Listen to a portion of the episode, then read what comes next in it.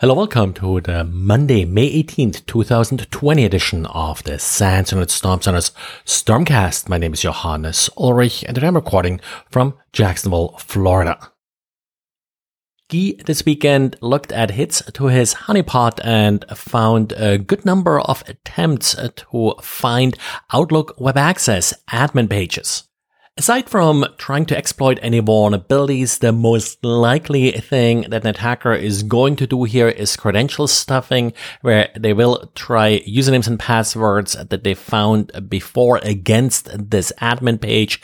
If successful, there are sort of two common routes an attacker would go. First of all, sending spam using your mail server. That's of course always attractive, but uh, more severely, they may try to launch a business email compromise where they're injecting themselves into conversations to either simply steal money or to further compromise the organization by sending email from trusted accounts.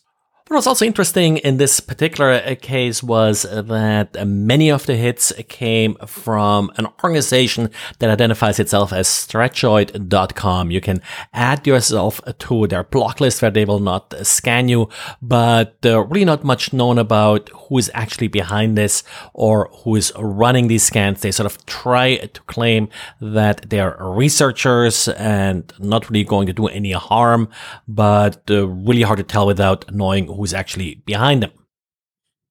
And sticking with email for the next story, Edison is a somewhat popular email client in the Apple world, so for Mac OS and iOS. And late last week, Edison released a new update that allowed synchronization of email content across different devices. And apparently something went wrong here that allowed iOS users to gain access to other users' emails.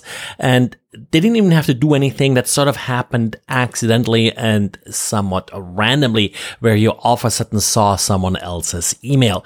Now, Edison has released uh, the iOS email client was affected from this. It's not really clear if uh, the iOS client was the only one that uh, sort of leaked the data or the only one that was actually able to see the data that was leaked from other clients as well. But according to Edison, only the iOS client was affected and uh, the Mac OS client uh, with particular update, well, uh, is still out there and is, is still working just fine.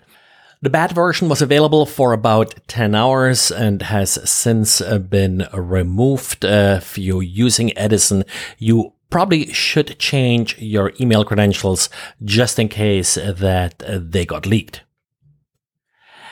And Kaspersky has an interesting blog post about the next iteration of what they're calling COMpfun or also Reductor. Uh, this is a little bit more sophisticated malware and malware that has in the past been innovative in how they're doing command and control. The latest example they're actually using the HTTP status codes. Uh, so instead of sending like a 200 uh, for a normal uh, response or 404 for file not found, uh, they're using other 400 codes in order to send commands uh, to infected systems. In addition, they're also using a very specific E-tag. E-tags are typically used to identify when a particular file was cached by the browser. So that way it's able to detect that a file has been updated on the server. Well, here they're using a static E tag in order to indicate that uh, they're actually connecting to an authentic uh, command control server. Now, the auth status codes, that's actually something that should be sort of on your standard detection list. Uh, that's a classic long tail analysis where you're looking for any sort of status codes that you haven't seen before. And that should certainly uh, trigger here.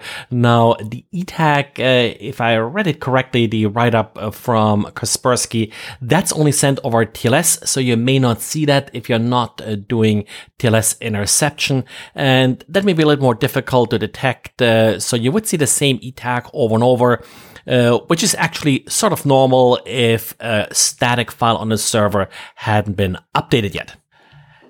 And well, if you need yet another example why you shouldn't expose admin interfaces to the public internet, then look no further than the latest update for PAN-OS from Palo Alto Networks. CVE 2020 2018 is an authentication bypass vulnerability in the panorama context switching feature that would allow admin access uh, to an unauthenticated user.